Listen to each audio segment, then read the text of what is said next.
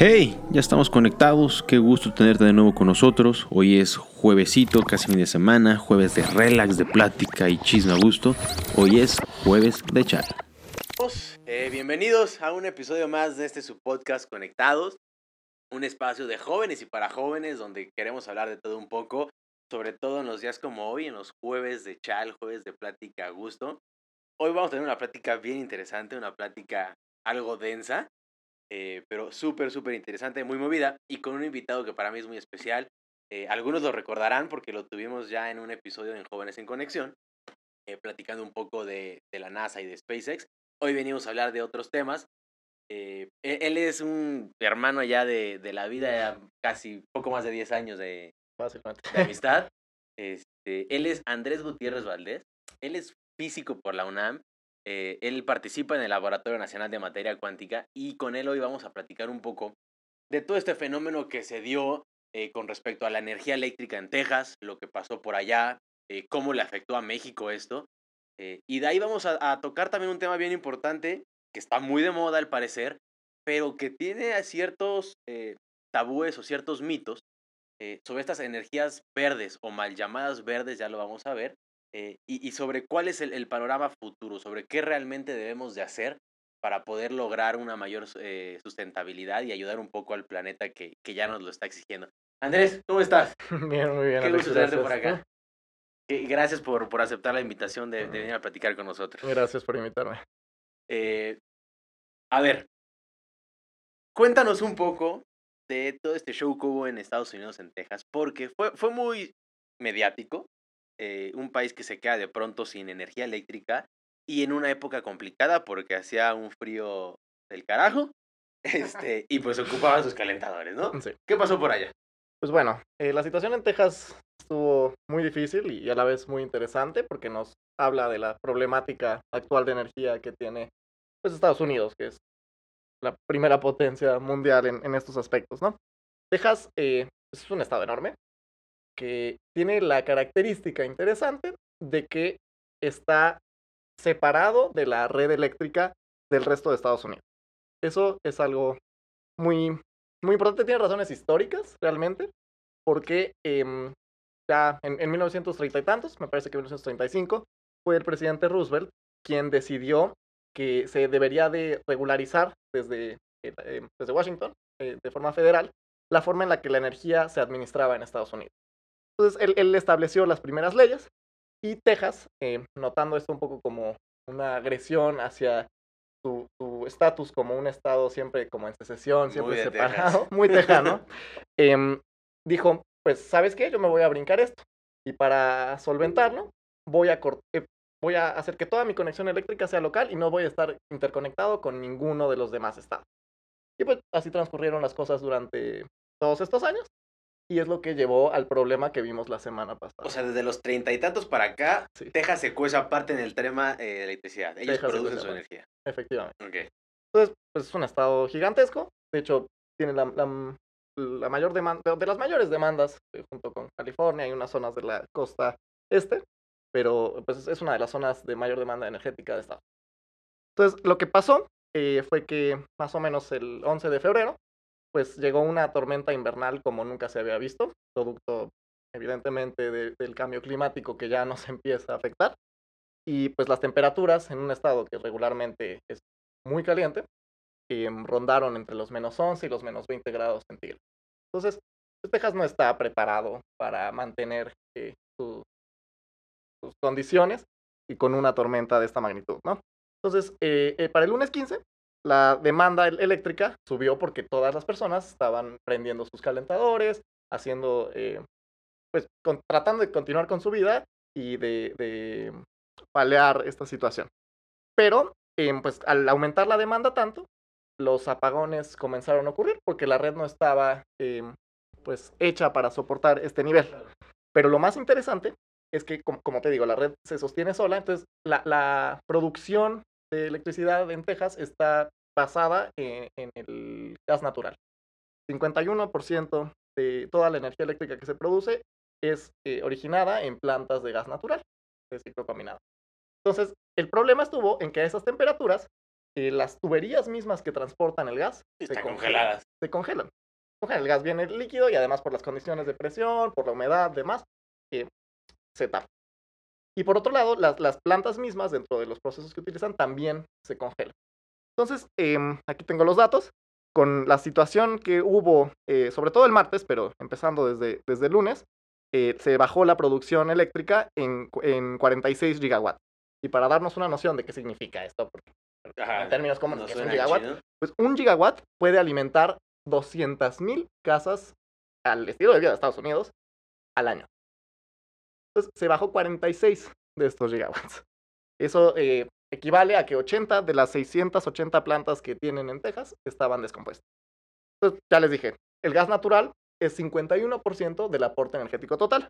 Por otro lado, tienen viento, tienen energía eólica, que es 25%, tienen carbón, 13.4%, eh, nuclear, 5%, y luego el resto que son hidroeléctricas, eh, mm, centrales de biomasa y demás, apenas 2%. Que ojo, para los que están escuchando o viendo, guarden este dato porque ahorita estos números van a hacer un contraste muy interesante con lo que pasa en México. Exacto. Eh, entonces, pues, la situación fue la tormenta perfecta, de manera literal, para eh, darle en la chapa pues, a la producción eléctrica de Estados Unidos. Y esto pues, tiene consecuencias muy graves, ¿no? Porque justamente eh, pues, es el momento en el que tú necesitas que tu población tenga calefacción, que la gente se puede morir si, Claro. si se expone a estos fríos. Y no es clara todavía la cifra, y de hecho la situación no se ha acabado de restablecer, pero se habla mínimo de unos 30, 26, 30 muertos de, de manera, de consecuencias directas de, de la falta de electricidad. Pero pues los hospitales se quedan sin electricidad, eh, medios de transporte, toda la calefacción de, de casas, en fin. Claro, que, que- rápido te interrumpo, más allá de, o sea, sin meternos tanto en el tema de lo que pasó en 1930 y tantos y del por qué decidieron independizarse en ese sentido, pues aquí es donde te das cuenta cómo estas decisiones importan, ¿no? Tal vez en su momento tendrán sus motivos, una idea de independencia muy romántica, pero que al final, pues, tienes que entender que eres parte de un todo, de un país mucho más grande que, que esa entidad, y vean lo que una decisión hace varios años está causando el, el día de hoy, ¿no? Que cau- causa una emergencia eh, pues, eh, en, en todo el estado de Texas, que como dice Andrés, es uno de los más grandes de Estados Unidos. Y pues, ahí vienen otras cifras drásticas, ¿no? Con, dur- durante este, pues no fue un apagón total, ¿no? Sino simplemente una, una reducción en la energía disponible, pues el, como el precio del gas natural está en el libre mercado, pues obviamente se votaron los precios. Y entonces teníamos que para diciembre del año pasado, y esto se mide en, en millones de BTUs, pero equivale a como a 28 metros cúbicos de gas, un, eh, bueno, una de estas unidades eh, valía 2 dólares. Em, sin embargo, cuando, estos pre- cuando se dio la crisis, los precios al- se alzaron hasta 600 dólares. Entonces, la gente que no se murió de frío, pues le llegaron unas cuentas Claro, eh, de gas altísimas. Y esto provocó un desabasto no solo de toda la región, sino también un desabasto hacia nuestro país. Ah, eso, eso, eso también te iba a preguntar. De pronto, pues, como mexicano o como ciudadano común, de repente uno dice, ah, yo vivo en México y lo que pase afuera, pues a mí no me afecta, este, y viceversa, ¿no? Lo que los estadounidenses han de pensar, lo que pasa en México, pues a nosotros qué. ¿Cómo se vio afectado México en esto? ¿O por qué que un solo estado de Estados Unidos tuviera esta crisis terminó afectando a nuestro país? Pues ahí te va. Resulta que desde pues, la pasada administración, la reforma energética eh, provocó que México decidiera importar eh, hasta 80% del gas natural de Estados Unidos. Y resulta además que de toda la energía eléctrica que nosotros producimos, 60% de nuestras plantas funcionan con gas natural. Esto es relativamente nuevo. Y entonces, ¿quién, impor- eh, ¿quién exporta, perdón, 90% de dicho gas? Adivina. O sea, nos quedamos sin nuestro gas. Así que México también se queda sin gas. Y esto es lo que derivó en los apagones aleatorios que mandó CFE hace unos días, que afectó a casi 5 millones de personas, sobre todo al norte del país. 66% de- del norte y noreste del país se quedaron sin luz en diferentes momentos. Y, y pues eso es muy complicado para nuestro país, ¿no? Y que ojo, que también ahí nos habla de algo bien importante, que más adelante vamos a adentrarnos, pero es cómo es posible que en un país con tantos millones de, mexi- de ciudadanos como es México, el 90%, una, que el, eh, eh, ¿qué porcentaje comentaste que es el que usamos de, en gas? Eh, nosotros usamos 60% de todas las plantas. Y de ese 60%, el 90% viene de, Texas, ¿no? E, esto, o sea, en, en, el 2021 uno esperaría que ya estuviéramos usando otro tipo de, pues, de, de, energías o de, de recursos, ¿no? De entrada ese tema, ¿no? Entonces, e, esos apagones que, que ocurrieron al norte del país por parte del CFE, pues fue una respuesta, una reacción simplemente a lo que estaba pasando más, más arriba, ¿no? Pero justo nos habla de, sin cuestionar la capacidad de CFE, pero nos pone a pensar en qué está haciendo CFE, que con que en Estados Unidos, eh, en un solo estado le, pase eso, terminamos nosotros también con apagones en varios lugares de la República. Sí, es que México no, no tiene dependencia energética bajo la estructura eh, de hoy en día. De hecho, al contrario, tristemente, bueno, depende de cuál sea tu perspectiva, pero eh, pues lo que nos dan los datos es que ahorita, por lo menos en el periodo de enero a septiembre del año pasado, estábamos importando alrededor de 155 millones de metros cúbicos diarios. Esto gracias a, dos eh, ductos que se instalaron que nos permitieron duplicar la capacidad de, compra de gas. Sin embargo, si comparamos estos 155, em, nosotros solamente en 2010 estábamos comprando 41. Entonces, pues vean por qué factor se, se nos multiplicó la, la, cantidad de gas que compramos. Y además, la producción de Pemex en el, en el periodo de 2010 a 2020 bajó casi 50%, lo que se traduce a 70 millones de metros cúbicos. Entonces, pues nos volvimos más dependientes en la década pasada de lo que solíamos ser. Y, justo hablando de esto, ay, ya le pega esto. Eh, a raíz de todo, de todos estos apagones que hubo con la CFE y demás, digo, más allá de la, de la propia llamatividad, voy a poner lo que tiene la CFE y su flamante dirigente, eh, justo también estamos en unas épocas muy complicadas, eh, porque actualmente, se, justo ayer, del día que grabamos, eh, se sometió ya a votación en la Cámara de Diputados el tema de la nueva reforma que propuso el presidente AMLO, López Obrador, sobre el tema de las energías, ¿no? Esta reforma nace como un contrapeso o contraste a la reforma impulsada en el sección anterior por Enrique Peña Nieto. Para dar un poco de contexto, eh, es, esta reforma lo que busca es, en palabras de, de quien la propuso, pues regresarle el control de la producción de energía a México, es decir, a la, a la CFE, a la Comisión Federal de Electricidad. ¿Por qué quiere hacer esto? Porque a raíz de la reforma que hubo en el sexenio pasado, eh, la energía eh, e, eléctrica era producida por privados. Es decir, la CFE le compraba en un porcentaje de energía a privados eh, y ya CFE se encargaba de distribuir. ¿Cuál es el tema con la reforma que se plantea actualmente? Bueno, lo que quieren hacer es que ahora ya no se le compre eh, ese mismo porcentaje de energía a los privados. Eh, en, los últimos años, la compra de energía era de casi poquillo, poco más del 50%. Es decir, poco más del 50% de la energía que se, consume, que se consume o que se consumía en México era comprada a privados. El resto era producido por las propias plantas de CFE, que, eh, justo, están, que justo trabajaban a un 40-50%. ¿Qué pasa ahora? Bueno, lo que quieren eh, hacer es que ahora estas plantas de CFE funcionen, se espera, a un 90%, y aún así no vamos a alcanzar a cubrir toda la necesidad energética del país. Ese porcentaje restante que faltaría de cubrirse, pues es el que se le compraría a los privados. ¿Cuál es el problema con esta pues, reforma que se está planteando? Que como ya, ya mencionamos con Andrés, ¿no? Lo, pues lo alarmante o lo llamativo que suena el hecho de que en 2021 estemos comprando tanto gas para producir nuestra energía, porque al final es una manera bastante contaminante de producir la energía, eh, y que estamos en, un momento en el que abiertamente eh, la administración actual, sin filias ni fobias, pero abiertamente le ha apostado por pues el tema del carbón, del petróleo, de energías no tan limpias, eh, que pues muchos pensaríamos que ya es más que hora de empezar a, adoptar, ¿no? Ya estamos en momentos donde hay, a ver, no nos vamos a comparar con países nórdicos que ya casi toda su energía es limpia, o bueno, limpia, Eh, pero pues ya vemos a muchos países tomando mucha iniciativa en torno a, a cómo vamos a producir nuestra energía. Eh, bueno, pa- pa- parte de las consecuencias de esta reforma es eso, ¿no? Que se le va a apostar a las plantas hidroeléctricas, que ahorita Andrés nos va a platicar un poco también de, de cómo funcionan estas plantas eh, y de cómo al final terminan contaminando. Este, en segundo lugar, a, a las termoeléctricas y a las de ciclo combinado, que son, me parece, las que más Sí, las de ciclo contaminan. combinado son, son, bueno, son las más comunes. En, México y en la mayoría de los países son tipo de planta. el que más se usa. Eh, en tercer lugar, eh, entraría todo el tema de la energía eólica y solar.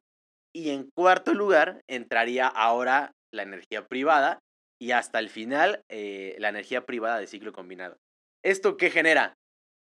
Pues que ya el llamado libre mercado en cuanto a la energía pues va a desaparecer. A ver, nuevamente, sin filas ni fobias, es cierto que, que actualmente bajo el sistema en, el cual nos regíamos eh, nosotros, pues sí había mucho vicio en cuanto a las grandes eh, fábricas, de cómo ellos compraban o a qué precio compraban su, su energía y demás, y que la CFE pues, no tenía tanto control, etcétera, ¿no? El problema con esta reforma que ya se aprobó el día de ayer en, en lo general y que se- se sigue discutiendo en lo particular, es que pues ya básicamente la CFE va a ser la que, bueno, la Comisión Reguladora de Energía va a ser la que pues va a decir el precio. Eh, y el problema aquí es que a CFE le cuesta mucho más caro hacer la energía que comprar. Es decir, mientras a un privado, eh, ejemplo, en el ciclo combinado, ¿no? que es el 51% de la energía que usamos. eh, en la iniciativa privada, producir la energía por este medio cuesta eh, 883 el megawatt hora. A CFE, este mismo proceso le cuesta 1435 el megawatt hora.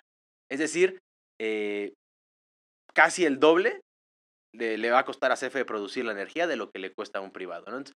Y como este número, hay muchos otros que nos alarman o nos alertan un poco eh, pues de esta reforma. Ahora, ¿qué pasa con esta reforma, Andrés? ¿Por qué?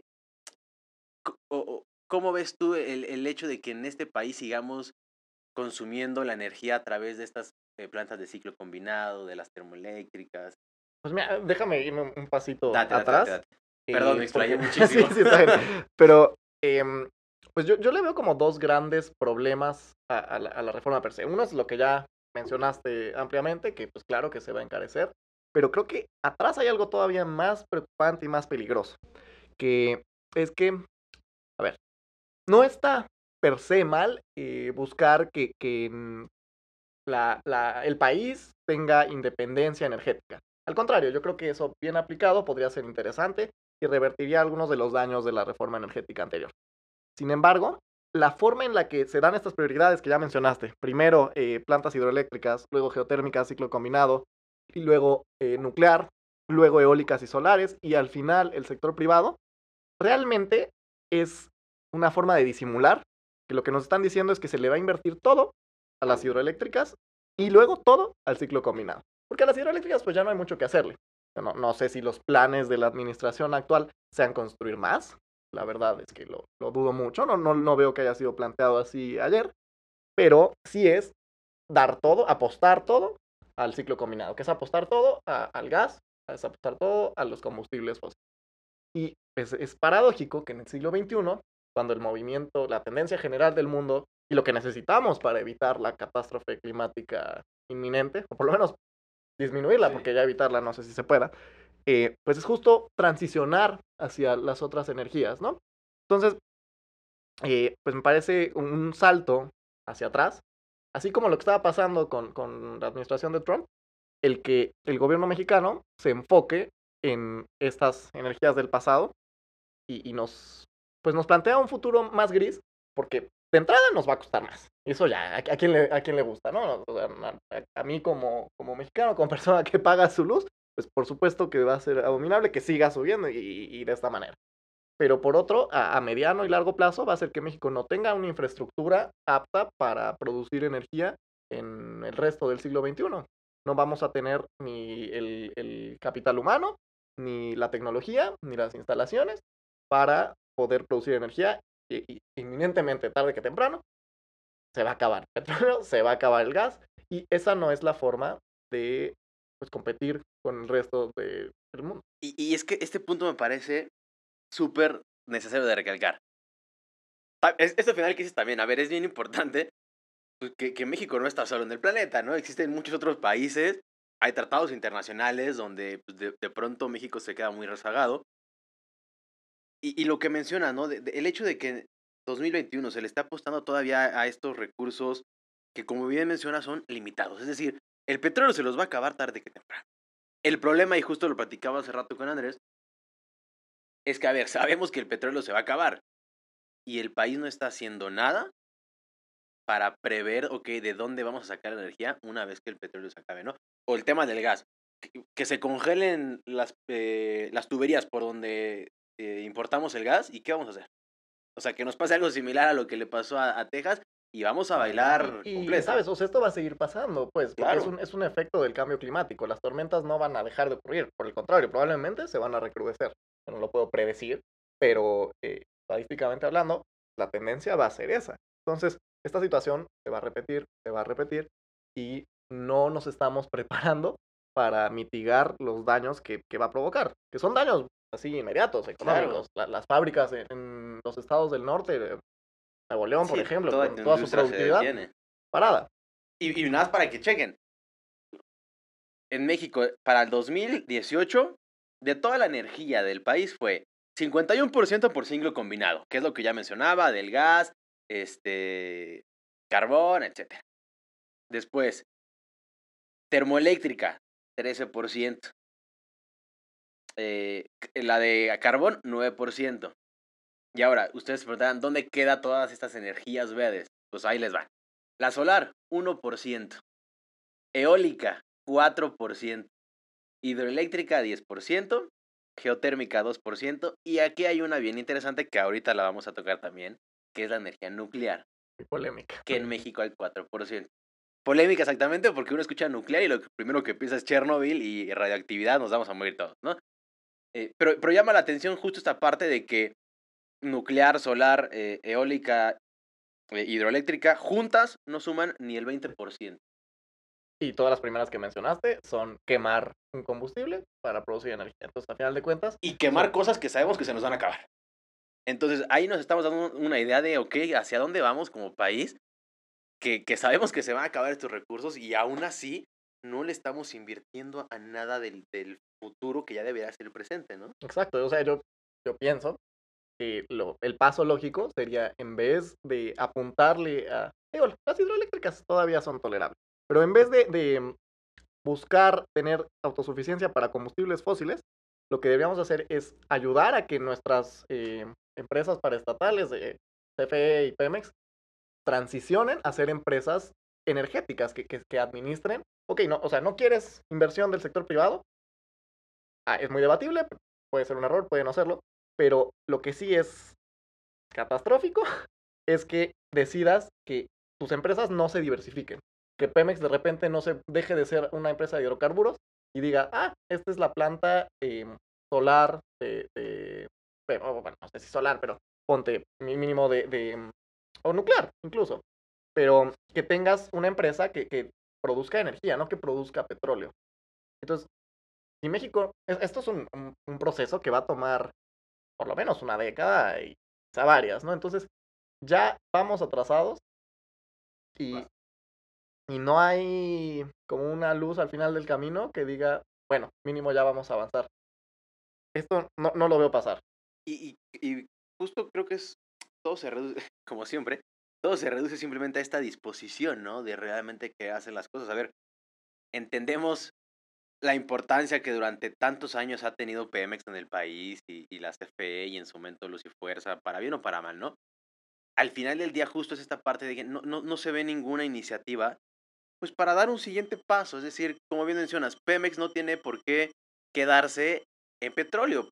Podemos evolucionarla a, un, a otro tipo de energía, pues. Y el tema es justo que no, no existe ni siquiera la duda en la mesa de, oigan, ¿para dónde la llevamos? Por supuesto que es mucho más fácil decirlo aquí que, que Ah, claro, que hacerlo. Hay una complejidad infinita para realizarlo, pero Por supuesto. Eh, pues, hay, pero que, hay tema que dar el primer paso. justo no, no, no está ni siquiera el tema en la mesa. O sea, no- no- mediáticamente nunca hemos visto nada al respecto, ni siquiera lo vislumbramos eh, en, en el futuro inmediato. Al revés, o sea, vemos igual, o sea, sin, sin filias eh, hacia el gobierno actual ni nada, pero pues es un gobierno que abiertamente se ha expresado a favor de, de todos estos combustibles, pues, hipercontaminantes, ¿no? Mencionábamos esta parte de la energía, al principio, de las energías verdes, entre comillas. ¿Por qué son verdes, entre comillas, el tema de la energía solar y eólica? Porque, antes de que me respondas, está, eh, es lo que está de moda. Sí, o sea, por hoy por hoy la energía solar es como, wow, o sea, una casa con paneles solares, ya soy verde, ya soy Greenpeace, o sea, hay, hay mucho tabú todavía en torno a este tipo de cosas. De la e- e- eólica, más o menos escucho hablar, por ahí eh, hay algunas carreteras en México donde alcanzamos a ver estas Peletas. veletas gigantes, ¿no? Que se ven súper bonitas, que a veces pues, no sabemos ni, ni cómo funcionan o para qué son. ¿Realmente son energías verdes? sí lo son, pero a veces palidecen contra otras energías que no nos gustan tanto. Entonces, para esto, pues ahí te van más datos, ¿no? Yo vine aquí a echar los datos. Échales, échales. Eh, pues ya mencionaste tú. Eh, la de energía eólica, eh, y estos son datos de junio de 2020, se produjo solamente 4% de toda la energía del país con eh, estas veletas. Luego, hidroeléctrica, que esa es bastante interesante, 10%. Solar, puntos, eh, tú dijiste uno, pero en realidad es punto siete. Mira, Ya, ya Es una redondea a su. Y nuclear, 4.3. Entonces, veamos. Eoeléctrica y nucleoeléctrica producen más o menos lo mismo. Pero ¿qué crees? Que plantas nucleares en México hay una. Y plantas eh, eólicas hay 500. Entonces, O sea, con una de nuclear produce lo que 500 de las eólicas. ah, pero, por- Sí, no, claro, es claro, claro. cerrado, pero sí es una sola planta nuclear. Ok. Entonces, em, pues estamos hablando de que esta temida energía nuclear en realidad es la forma más eficiente que conoce la humanidad para producir energía. O sea, la- para empezar, está bastante interesante que México tenga una planta nuclear, que creo que no es de conocimiento público de pronto. Este. Y dos, resulta entonces que la energía nuclear es más verde que la energía solar. De alguna manera, sí, porque sus subproductos eh, netos pues son sí, material radioactivo que se tiene que, que acumular en algún lado y ya, y energía. Pero no emite carbón. O sea, la huella de carbón de una planta nuclear es básicamente cero, salvo pequeños detalles de la construcción y demás. Pero una vez que ya la tienes hecha, tu huella de carbón es despreciable. Eh, la energía, o- e- esto a lo mejor no, no tiene mucha idea el público de, de cómo funciona la energía nuclear, ¿no? Entonces-. Eh, para echar otros números, un gramo de uranio eh, con las técnicas actuales nos permite eh, producir el equivalente de energía que quemando 18 litros de gasolina. Un gramo. Eso significa que un kilo de uranio es más o menos como una tonelada de carbón de estas plantas de carbón. Entonces, y sin dejar los contaminantes que deja el carbón. sin, sin emitir absolutamente ningún contaminante del carbón, dejando los subproductos de la reacción nuclear. Y es que ahí les va. Las plantas nucleares funcionan em, básicamente con el mismo principio que las otras, que las, las termoeléctricas eh, normales, donde tú tienes agua que se calienta, se hace vapor, este vapor pasa por una turbina, la turbina gira, tiene unos imanes. Entonces resulta que cuando yo muevo un imán, puedo producir energía por una cosa por las leyes del electromagnetismo. Ajá. Pero el, el punto es que es básicamente un dínamo, esto rota y te produce una corriente. Entonces, lo que yo tengo que encontrar es la manera de mover esas aspas. Y, y hay, y hay miles. Pues una es calentando el agua. Otra en las hidroeléctricas, por ejemplo, en, en vez de calentarla, simplemente dejas caer el agua. Entonces tienes una presa, tienes agua a un nivel elevado y un nivel bajo. Entonces, cuando cae el agua, el agua mueve, Mueve. estas aspas y mismo principio. Realmente ese es el principio típico de producción. Hay, por supuesto, miles de detalles, pero en esencia así funciona toda la producción de electricidad del mundo. Entonces, en las plantas nucleares realmente no es muy diferente, no hay nada mágico al respecto. Se calienta agua y se mueve una turbina, pero lo que calienta el agua es la parte crítica. Generalmente yo caliento agua quemando carbón, quemando gasolina, quemando gas natural. La combustión es muy, muy poco eficiente y emite eh, gases de efecto invernadero, dióxido de carbono, monóxido de carbono, etcétera, etcétera. Entonces, aquí no caliento, no quemo nada. utiliza un proceso que se conoce como fisión nuclear, súper bien estudiado y con la muy, muy mala fama de que es el proceso por el cual funcionan las bombas atómicas. Pero una planta nuclear no es una bomba atómica, ni tiene la capacidad de serlo, a pesar de lo que medio conocemos de Chernobyl o, los otros dos grandes accidentes que son eh, Fukushima y Three Mile Island en Estados Unidos. Em, bueno, a ver, ahí, te va lo, lo, que pasa.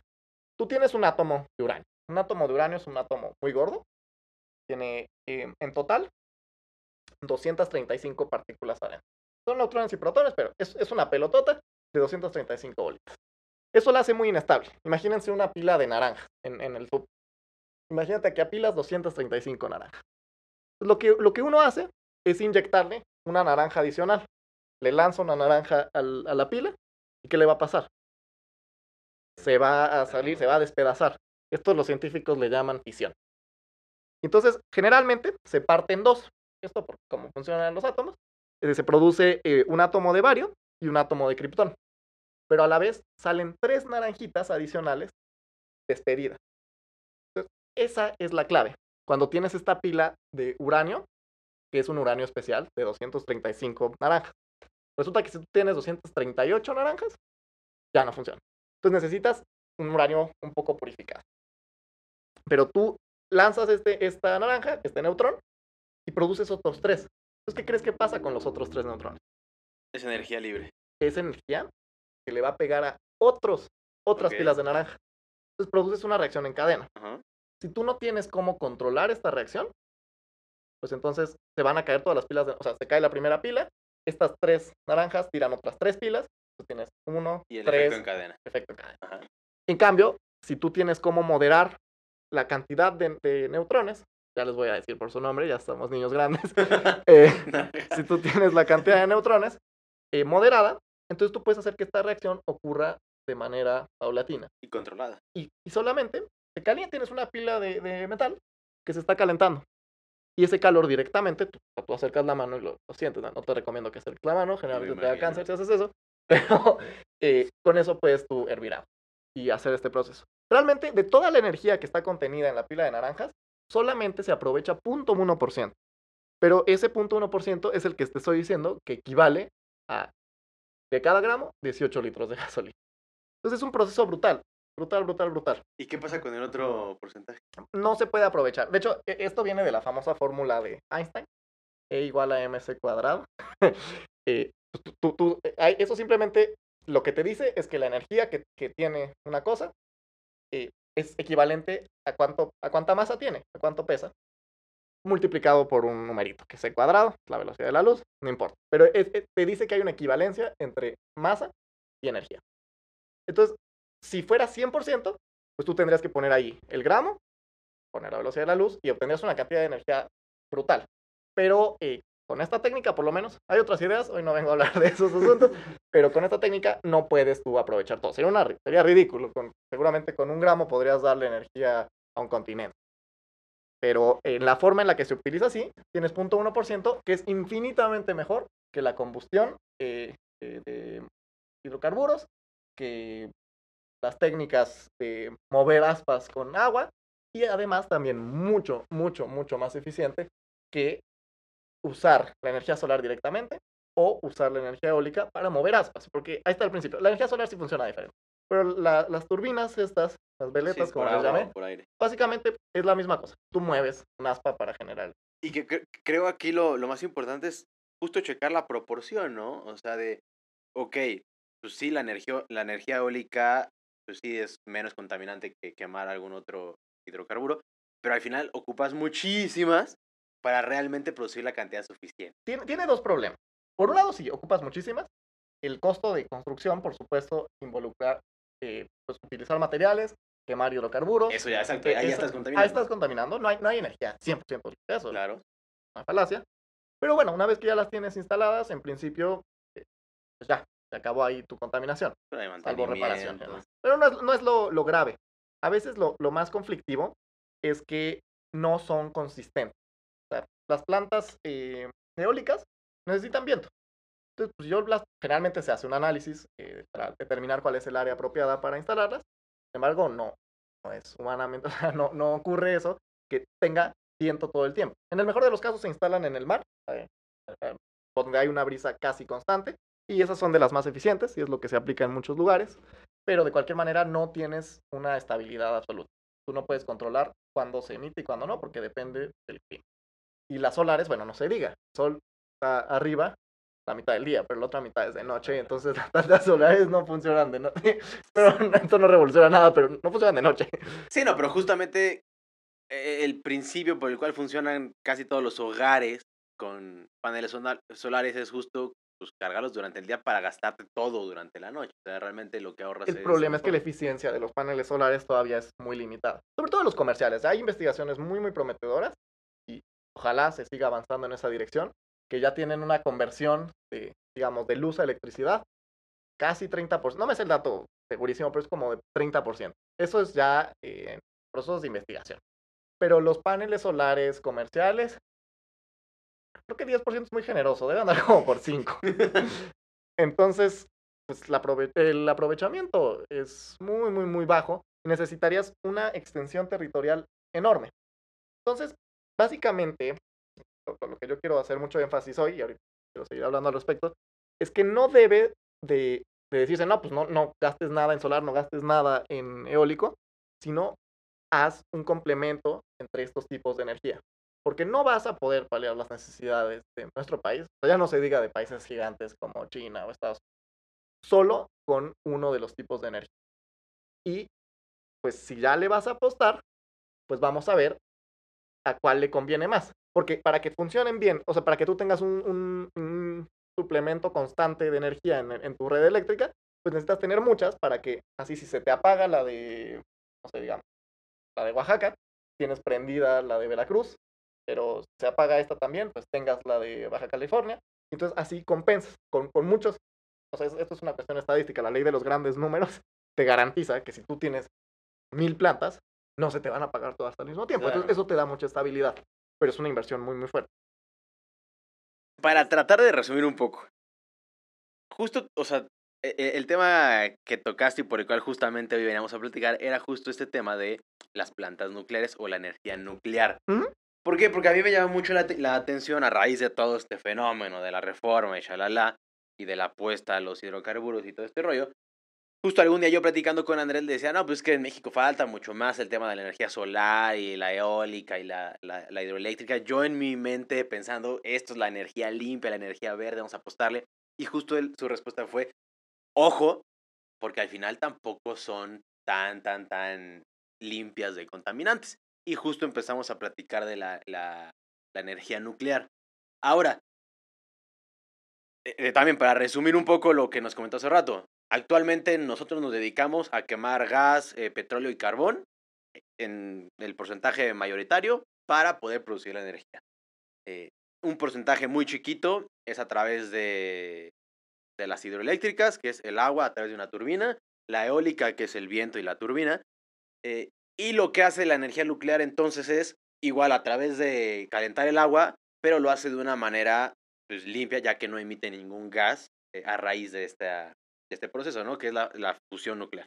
Ah, tenemos los subproductos de que mencionaba, sí, o sea, ¿te acuerdas que dije que se rompen dos pelotitas? Y de esas no he hablado convenientemente. Okay. Esas dos pelotitas no sirven de nada y son... Depende qué hagas, pero en la mayoría de las plantas no sirven de mucho. Y entonces, eventualmente, pues te tienes que deshacer de eso. Y eso es algo que es el problema más complicado de la energía nuclear, que hay que afrontarlo. ¿Qué hago con ellas? Generalmente se entierran.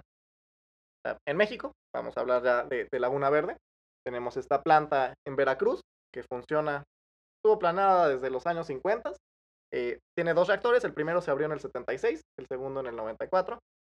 Y con estos dos reactores es que produce la misma cantidad que todas las plantas eólicas y solares del país combinadas. Que es el 4%. Es el 4%. Son alrededor de 1.640 megawatts. Esto no es nada despreciable. Sin embargo, todos pues, los subproductos de estas reacciones eh, se almacenan y se almacenan ahí mismo. Se, guardan, de hecho, debajo del agua, porque eso evita la emisión de ciertos contaminantes al, resto del mundo. Y pues ahí, ahí se quedan y ahí se deben de quedar. Estamos hablando de escalas de miles de años. Pues eso es lo que a nadie, a nadie nos gusta. ¿Y esos residuos qué es lo que podrían llegar a producir? Nada, ahí guardados, pues Nada más hay que poner letreros muy claros de no, no, no lo abra, no se lo coma. Pero nada. Ok, entonces aquí creo que también un punto bien importante a tocar es, no existe al momento energía 100% limpia. Es decir, no, no hay forma de producir energía eléctrica para que consumamos que no deje ninguna especie de, residu- eh, de residuo o contaminante. Aquí el tema es cuáles dejan menos contaminantes y también, como mencionaba Andrés, pues no se trata de, ok, vamos a pagar toda la, la quemadera de gases y toda la quemadera de petróleo. No, a ver, no se trata de eso, se trata de hacer un, pues, un paso a estas energías, pero que sea escalonado, que, que tenga una lógica y un plan. Que creo que es el tema al cual queremos llegar de, de hoy, ¿no? Que el objetivo es, tampoco estamos diciendo ya que México sobreviva de plantas nucleares, porque tampoco sería el caso. Ojalá sí. No, yo- la transición es lo importante. La tecnología nuclear está muy, muy probada. Tenemos tres accidentes, pero hay alrededor de 500 plantas en todo el mundo, de las cuales nunca has escuchado, que solo disfrutas de la electricidad, no, no Claro. te cuestionas de dónde se originó. Pero yo que estoy, perdón, te voy a interrumpir, porque ahí yo quería preguntarte algo que también habíamos men- mencionado un poco. Y si te haces tantito para enfrente. Este. Y es. Cuando uno. ah, Para empezar, ¿ustedes sabían que existía una planta nuclear aquí en México? Y nu- nu- nuestro queridísimo eh, equipo de staff no sabía que existía la planta, ¿no? Yo lo supe a raíz de que él me contó. Eso tiene una razón política de ser. Claro. Y, y la entendemos, ¿no?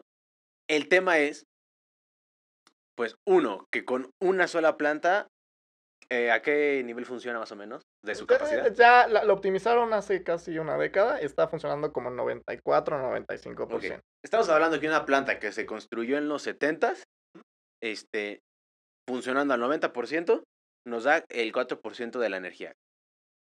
¿A, a, a dónde podríamos evolucionar esto? Pregunta número uno. Y antes de que me respondas esto, la pregunta que te quería hacer era, justo por qué no se habla de las plantas nucleares, porque al final, como mencionamos hace rato, pues lo primero que piensas es Chernobyl va a explotar, nos vamos a morir, huya, ¿no? ¿Qué pasa con, con estos mitos o verdades en torno a los peligros de tener una planta nuclear? Este, y cómo también, lo mencionabas hace ratito, cómo están parados algunos otros países respecto a eso. Hay, la, la reacción del público es en general negativa, sobre todo actualmente. Pues hasta sacaron una serie de HBO al respecto y un poco dramatizada.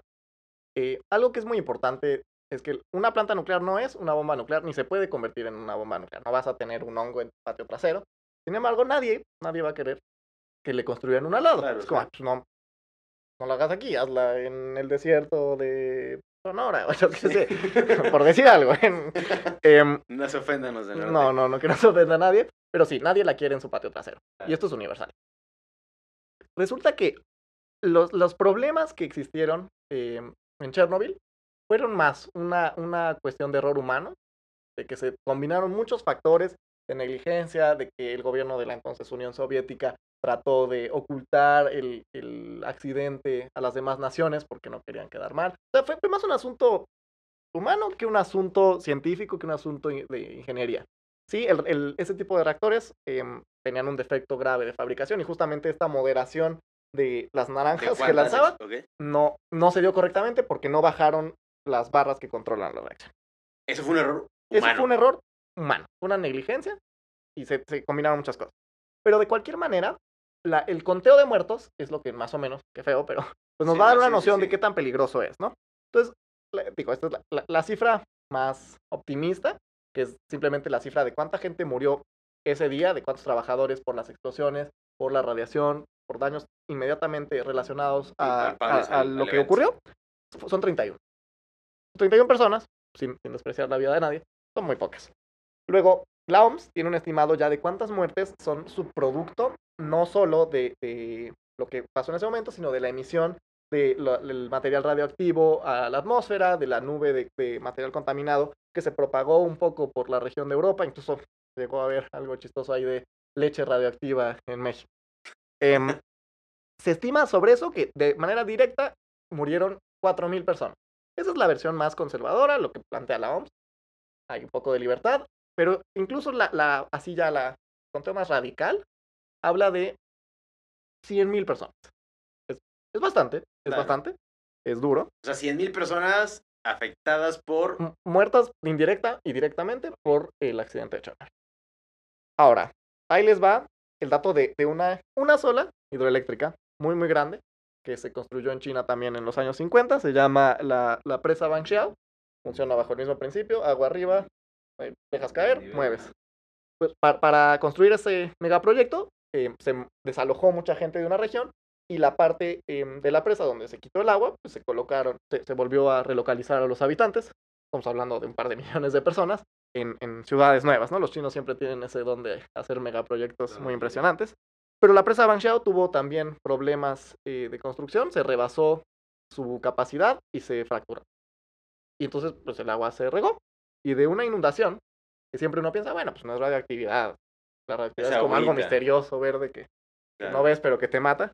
Pero la agüita mató los estimados, de nuevo, el más conservador y el más drástico, son entre 85 mil y 250 mil personas. De un accidente hidroeléctrico. Si notan, el más bajo es más alto Claro, que, el del nuclear. Ah, no, es comparable. Y eso solo es la presa Bangshiao. Ahora, hay muchos otros ejemplos, pero eh, el más drástico de todos, pues es el que aportan las, em, pues todas las termoeléctricas, to- todo, esto de combustibles fósiles. O sea, como ya dijimos, tú quemas una gasolina, tú quemas un combustible y inevitablemente se emiten los gases de, de dióxido de carbono, monóxido de carbono, y esto no, no es novedad para nadie que vive en la Ciudad de México, pues genera smog, genera contaminación y es lo que respiras todos los días. Entonces, de manera muy silenciosa, el asesino de, de estos gases se estima que entre los 50, justamente que ocurrieron, eh, eh, eh, bueno, que se construyeron estas primeras plantas nucleares y, y las hidroeléctricas, y el día de hoy han sido responsables indirectos también de la muerte de por lo menos 100 millones de personas.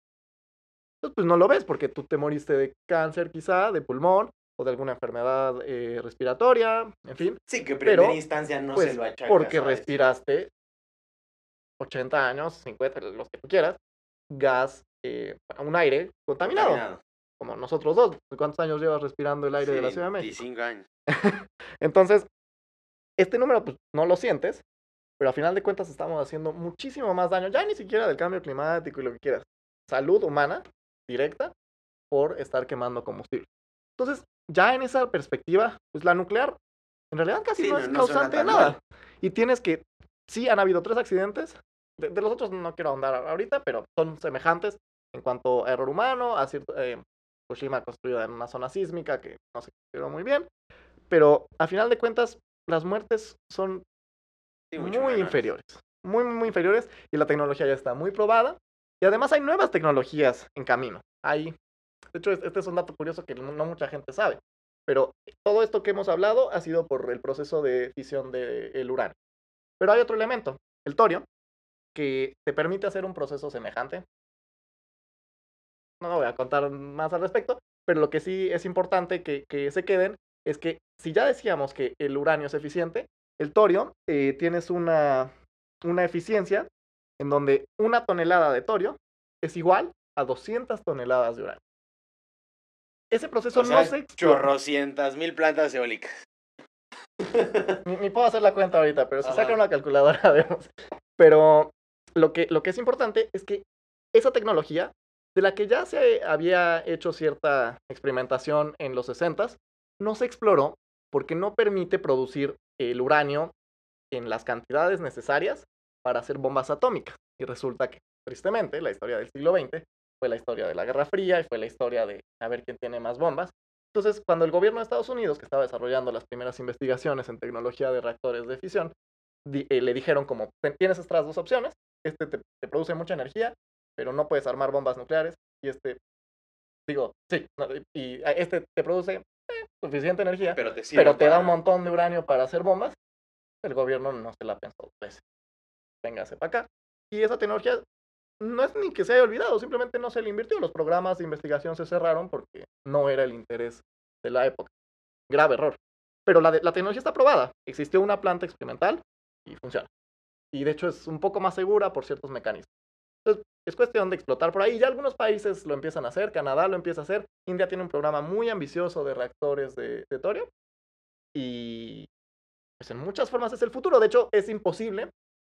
Si le buscas siempre es posible. Pero en principio es imposible que tengan una reacción de, de meltdown, como se le llama a estos reactores, y que les pase un Chernobyl. Entonces, por ahí también va la cosa. Y, y digo, yo sé que estás hablando de potencias mundiales. ¿Cómo está México en eso?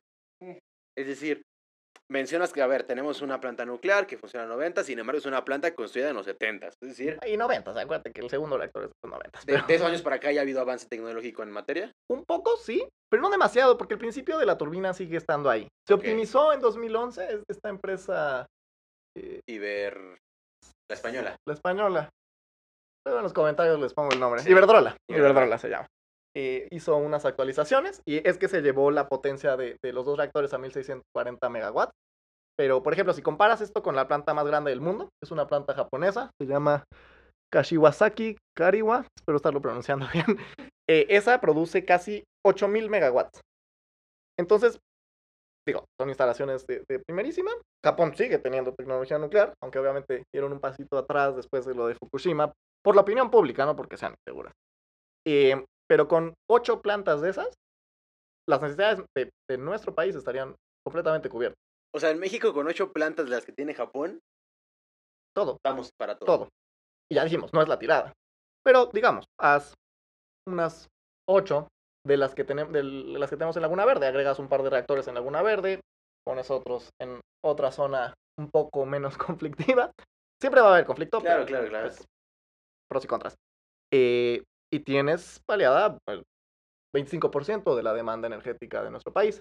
Busca, consiguiendo la, la- el objetivo este de- del gobierno de, de tener independencia energética, que yo creo que sí es importante, y sin dejar de lado el también tener una parte eh, De verde las otras energías. que, que, como digo, son complementarias y además la nuclear puede ser un paso para darnos tiempo de armar instalaciones de esos tipos o incluso de que se desarrolle la, la tecnología esta de torio.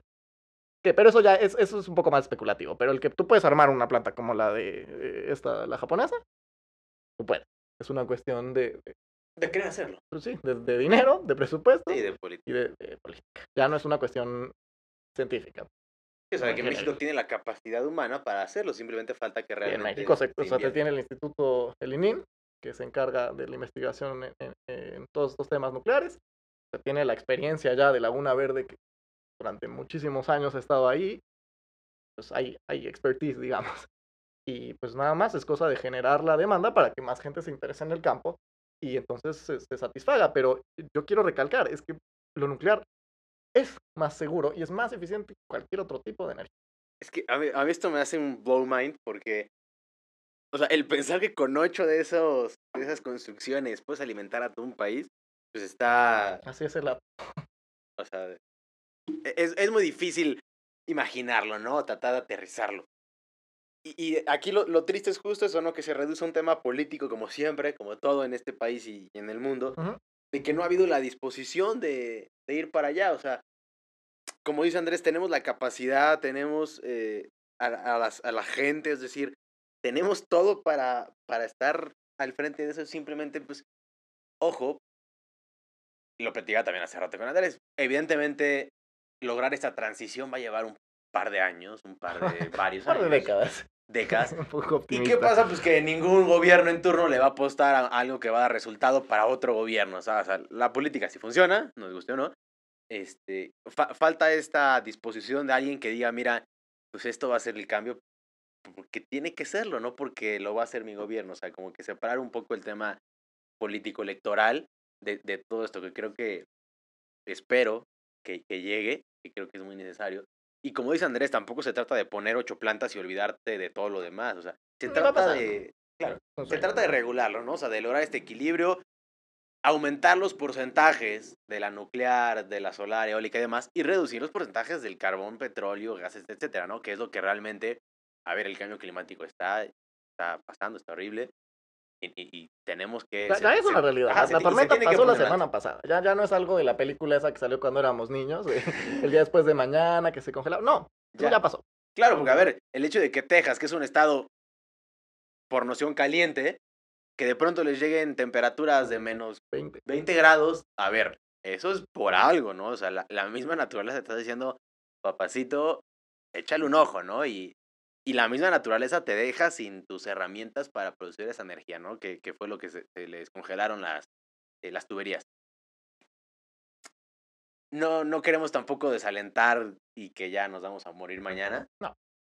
Este, pero sí es un cambio que, como, como ya mencionó Andrés, va a llevar varios años y que si no lo empiezas ahorita, para cuando ya, y también lo mencionaba hace rato, o sea, el, el tiempo te come, para cuando te alcance esa necesidad, pues no vas a tener la infraestructura ni la capacitación para poder ahora sí ya dedicarte a este tipo de energías. Híjole. Muy denso esto. Este, la verdad es que creo que también es un tema de comunicación, de, de, como dice Andrés, hacer entender a la gente que pues, lo nuclear no es malo, lo nuclear no es este, Chernobyl, eh, lo nuclear no es Fukushima. Al final del día son errores humanos, y que aún así, como, como ya lo mencionó, han, habido más tragedias a raíz de pues, plantas hidroeléctricas y de quemar otro tipo de, hidrocarburos que de la misma energía nuclear, ¿no? Y entonces el hecho de que pues, simplemente en México tengamos una planta por ahí escondida y que nadie lo sepa, te habla de que el tema de, comunicación está mal. O sea, no, no, no, no, no se ha sabido transmitir eh, este mensaje. El, lo mismo de, de mucho tiempo, ¿no? El, miedo a la ciencia, el miedo a, pues, a este tipo de, de, de, energía que cuando uno escucha fusión nuclear, plantas. Bueno, de eso ni hablamos, ¿eh? hablamos de fisión. Ah, mira, ok, términos separados, fisión. Perdón, sí, fisión y fusión son dos cosas diferentes. O sea, y, y, hablamos de cualquiera de esos. O hablamos de plantas, o hablamos de lo que sea, y uno se espanta y, y ya le cierras la puerta, ¿no? Y creo que ahí, ahí también es problema pues, de nosotros, de, de la gente común y corriente, que no, no, no, tenemos ni siquiera el interés de informar. Y a los científicos, que siempre tenemos el problema de, de transmitir a la población estas nociones, porque, pues claro, son conceptos muy difíciles. Claro. La gente, los especialistas de esto dedican décadas de su vida para entenderlo, pero, pero el mensaje es sencillo. Con los números ya puestos, ya, ya, ya los di. Es más seguro. Es como esta cuestión de, de los aviones y los coches, ¿no? Los, todas las personas le, oh, yo le tengo miedo a volar, a pesar de que entiendo cómo funciona un avión. Siempre que te subes y sientes un despegue y dices, ay, chin, en cambio, te, subes a un automóvil y pues, te vas muy tranquilo. Pero si tú ves los números, es mucho más probable morir en un accidente automovilístico que morir en un accidente aéreo. Pero cuando se cae un avión, se mueren todos. Es un accidente. Puede que también se mueran todos, pero puede que sea un choquecito y no te pase nada, ¿no? Entonces, es poner, hacer estas cuentas y poner en perspectiva qué significa cada uno. Una planta hace toda la demás energía eólica y solar. 10 plantas hacen toda la energía del país. y, como mencionamos, ya para, para cerrar esto, pues no, no, no, no esperamos ¿no? Que, que esto se haga de un día para otro, en absoluto. Eh, tocando el tema de la reforma que está en estos momentos, pues tampoco esperamos que se privatice toda la energía. Como dice Andrés, la, la, la noción es buena, el hecho de que el país sea quien controle esto, o que lo regule más que controlar, este, pero pues que lo regula a través de nuevas energías, ¿no? Yéndote al petróleo y a los gases y al carbón, o sea. Que es lo que parece. Así pinta, ¿no? Yo, no veo planes de que esta, esto signifique que de verdad las hidroeléctricas vayan, a construirse 10 o, ya tengas la nueva planta nuclear aquí a la vuelta o, el campo eólico. La verdad es que no parece ser la tirada de la administración. Sí, no, de esta y de ninguna que haya pasado, ¿eh? ojalá, ojalá esto sirva para que alguien en esos puestos eh, vea que hay un camino por ahí que tenemos que explotar para pues, seguir siendo un, país competitivo. Que es a lo que lleva. Eh, mucha gente dice, no, sí, este, es que somos un país petrolero por historia y demás. Pues qué bonito y nos dio mucho y se le agradece mucho al petróleo y a Pemex, pero pues, una, se está acabando y dos, la cantidad de contaminantes que emite es, altísima. Entonces, eh, pues hay que esperar eh, dar el beneficio de la duda a, que poco a poco eh, México vaya haciendo esos cambios. Hay países que ya que han ido avanzando mucho más en estos temas. Eh, evidentemente, pues, todos tienen pros y contras, como ya lo mencionó Andrés, eh, pero sí creo que México debería de poner, ponerse un poco las pilas en este sentido. Tenemos que hacer ese cambio, esa transición, sí o sí, o sea, eso no hay duda. Para la gente que cree que, que realmente no existe el cambio climático, pues, híjole, yo no sabría qué decirle. Eh, pero a ver, hay, hay, realidades que nos guste o no creerlas pasan. y el problema es que ya nos están alcanzando. Hace rato también lo, platica- lo platicaba con Andrés, este, aún con todo el tema del COVID, los, los niveles de contaminación en el aire aquí en la Ciudad de México realmente no bajaron. Así que digas, híjole, qué limpio está el aire. O sea, seguimos con los mismos niveles de contaminación y eso ya nos habla pues, de que los coches es ya el menor problema. O sea, hay, hay mucho más atrás que hay que cambiar. Así que, pues Andrés, ¿algo más que quieras mencionar? ¿no? Quédense con la idea de que lo nuclear no es malo. Yo, yo te agradezco muchísimo, la verdad es que siempre es un placer platicar eh, contigo, si bien yo no entiendo mucho de, de física y pues, al final es a lo que tú te dedicas, esta es tu, tu, tu rama, tu chamba, eh, siempre es bien interesante poder platicar de, de estos temas que creemos que están muy lejanos eh, o que creemos que pues, yo no soy científico y no me toca, pero pues ya vimos que sí se puede platicar de esto, ¿no? Ya vimos que, que sí podemos tener estas charlas amenas para, para tocar estos temas que tanto nos, nos incumben. Si quieren igual saber más de, de cualquier tema relacionado con esto o, de física, de verdad yo los, los invito eh, muy efusivamente a que platiquen con Andrés, a que le echen ahí un mensajito eh, para, para preguntarle cualquier duda que tengan. Por ahí están sus redes sociales. eh, igual van a aparecer aquí en pantalla. Vayan a seguirlo. Eh, publica opiniones muy interesantes respecto a muchos temas. Este, no solamente lo, lo relacionado a la física. Entonces, vayan a seguirlo. Síganos a nosotros también. eh, no olviden que estamos en pues, varias plataformas, YouTube, eh, si nos quieren ver, TikTok. Y si nos quieren escuchar, estamos en Spotify, Apple Music y Google Podcast. Eh, Andrés, muchas gracias. Un gusto. Qué Muchas gusto gracias por contigo. Ojalá les haya eh, quedado claro, ojalá ya no los hayamos hecho pelotas. Eh, creo que estuvo bastante aterrizado. Al menos a mí me quedó bastante claro. Y si no, pues ahí le escriben a Andrés para, Y hay mucho que debatir. ¿eh? Hay, hay- varias opiniones en contra. Entonces, Claro, estoy muy abierto a, a discutir eso. con No descubrimos el hilo negro, no somos los grandes expertos de la materia, somos simplemente dos jóvenes de veintitantos años que nos preocupa lo que está pasando y que, eh, digo yo que tengo la fortuna de, de conocerlo, pues podemos platicar de, de temas que tal vez regularmente no se platican.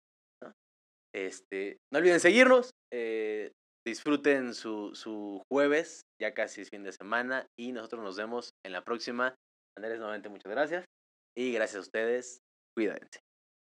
Vamos rápido, eh, ya habíamos terminado, pero hay, hay un tema que debemos aclarar. Gracias a, a nuestro amiguísimo George que nos preguntó esto ahorita fuera de cámara, y es, hablaste, hablamos mucho de que eh, la fisión nuclear en las plantas a través del uranio, que es lo que está ahorita, este, resulta mucho más beneficioso. Ahora, una pregunta bien interesante que hizo Jorge ahorita y es, ¿cuánto uranio hay? Es decir, al final también es un recurso limitado. La energía nuclear es no renovable en principio. Eh, en México se estima que las reservas, bueno, una estimación ahí un poco rough, un poco a grandes rasgos, eh, que hay por lo menos dos millones y medio de toneladas eh, de uranio extraído. Dos millones y medio. Ok. Un reactor de estos, estamos hablando Como, como, el de el, la como el de Verde. Laguna Verde, ocupará unas dos o tres para, para estar haciendo sus reacciones y tiene que ser realimentado periódicamente. O sea, Sí. dos o tres toneladas Sí. al año. Más o menos, eh, habría que checar exactamente el pero, dato, pero ah, pero, o sea, tenemos una planta que aprox 2, 3, 4 toneladas al año en un país donde tenemos 2.500. O sea, Ahora bien, hay, hay otra cuestión, que yo he estado hablando de un tipo de uranio especial, ¿no? Dije que había unas naranjas que tiene 235 protones y neutrones. Pero la mayoría del uranio no es así. La mayoría del uranio es 238. naranjas. Entonces, tú necesitas hacer una cosa que se llama enriquecimiento para que el uranio eh, se permita hacer estas reacciones y generar esta energía. El uranio normal tiene 0.72% de 235. O sea, si yo agarro, yo voy a una mina de uranio, la saco así, como se saca, Sí, sí, pero hago los procesos y obtengo aquí mi- mi- mis piedrucas de uranio, 0.72% va a ser el que es útil para la, la fusión. Digo, perdóname, la fusión. Pero para que yo pueda hacer las reacciones de los reactores, necesito que al menos 3 a 5% de la concentración de ese uranio sea del tipo 235. Entonces hay que hacer un procesado químico, físico-químico, para enriquecer el uranio en este tipo de plantas. Sin embargo, yo mencionaba que hay pues, otros procesos medio experimentales, medio olvidados, en, en los cuales se utiliza, por ejemplo, eh, el torio, o se utiliza uranio no enriquecido. son tecnologías diferentes, tienen pros y contras, son, en general son más costosas, por eso tampoco están tan desarrolladas, em, pero permiten aprovecharlos con, con, mucha mayor eficiencia. El torio es muchísimo más común que el uranio, de hecho el uranio cuando decae naturalmente eh, solito, también las pilas de naranja se caen a veces, entonces eh, solito se transforma una parte del uranio y entonces el torio es muchísimo más abundante. Y podría, e, es, tan abundante en la corteza terrestre que podría decirse que con una de esas plantas, si bien es, es finito, pero es tan largo que es prácticamente renovable. Entonces, hay, hay varios caminos y, por supuesto pues, Francia y países eh, así, tampoco es que tengan grandes reservas de uranio. El uranio se compra como, como se compra el gas natural. Entonces, eh, pues hay muchas soluciones. Pero eh, la otra está en el, en el proceso que no mencioné. Todo esto ha sido romper eh, pilas de naranja. Fisión nuclear. Fisión. Fisión de parte. Pero resulta que hay otro proceso que se llama fusión. Ese que yo confundí. Que es unir. Que es muy común confundirlo porque nada más cambia una letra. Pero la fusión nuclear es muy diferente. La fusión nuclear es el proceso que le da energía al sol. Eh, en ese, en vez de agarrar una pila grandota de naranjas, tú agarras una sola naranja y la combinas con otra. Resulta que eso también emite energía. Eh, no, no tengo ahorita la reacción nuclear a la mano, pero eh, el punto es que con átomos ligeros, estamos hablando del átomo más ligero de todos, el hidrógeno, también helio y ciertos, todos ligeros, cuando tú los combinas, te van a, a, producir energía también. Pero resulta que combinarlos es muy difícil. En el Sol lo que ocurre es que hay tanto, el Sol está hecho de hidrógeno, básicamente todo, 90 y tantos por ciento del Sol es hidrógeno, y el resto es helio, que es el siguiente más pesado. ¿Cómo está funcionando el Sol? El Sol no es una pila de madera quemándose en el espacio, eso, eso no sería eficiente, eso no sostendría eh, una bola así gigante emitiendo luz y calor durante los miles de millones de años que ha estado encendido. Lo que lo sostiene es que la, el propio peso del hidrógeno jala todo, todo, todos los átomos hacia el centro del Sol. Entonces en el centro del Sol la presión es tan fuerte que los átomos, a pesar de que de secundaria sabemos que las, las cargas iguales se repelen, Resulta que esa repulsión, que se vuelve brutal cuando tú hablas ya de juntar dos átomos a esas distancias, eh, no es suficiente, colapsan. Entonces, dos naranjas se vuelven una. Ahí la analogía como que ya se me rompió, pero es más bien como que dos gotas de agua se juntan en una. Y eso también emite energía. Eso es lo que mantiene al sol. Eso emite un montón de energía, brutal, pero requieres las presiones que produce tener tan, todo el hidrógeno concentrado en una zona muy pequeña y lo convierte en helio. Eso, eso transforma. Así como el otro rompía y transformaba en elementos más ligeros, esto junta y transforma en elementos más pesados. Y desde el hidrógeno al plomo, si no me equivoco, la reacción es eficiente. O sea, emite más energía de la que requiere y eso es lo que sostiene al Sol, de hidrógeno a helio. ¿Y qué sería el tipo de energía que ya... Si yo puedo hacer un Sol en la Tierra, microsol, si vieron Spider-Man 2, eh, sabrán de qué estoy hablando, muy buena película. Este, eh, eso sería el santo grial de la tecnología energética del planeta. Eso es lo que estaba haciendo el Doctor Octopus. Es lo que estaba haciendo el Doctor Octopus. Pero resulta que no sabemos cómo hacerlo.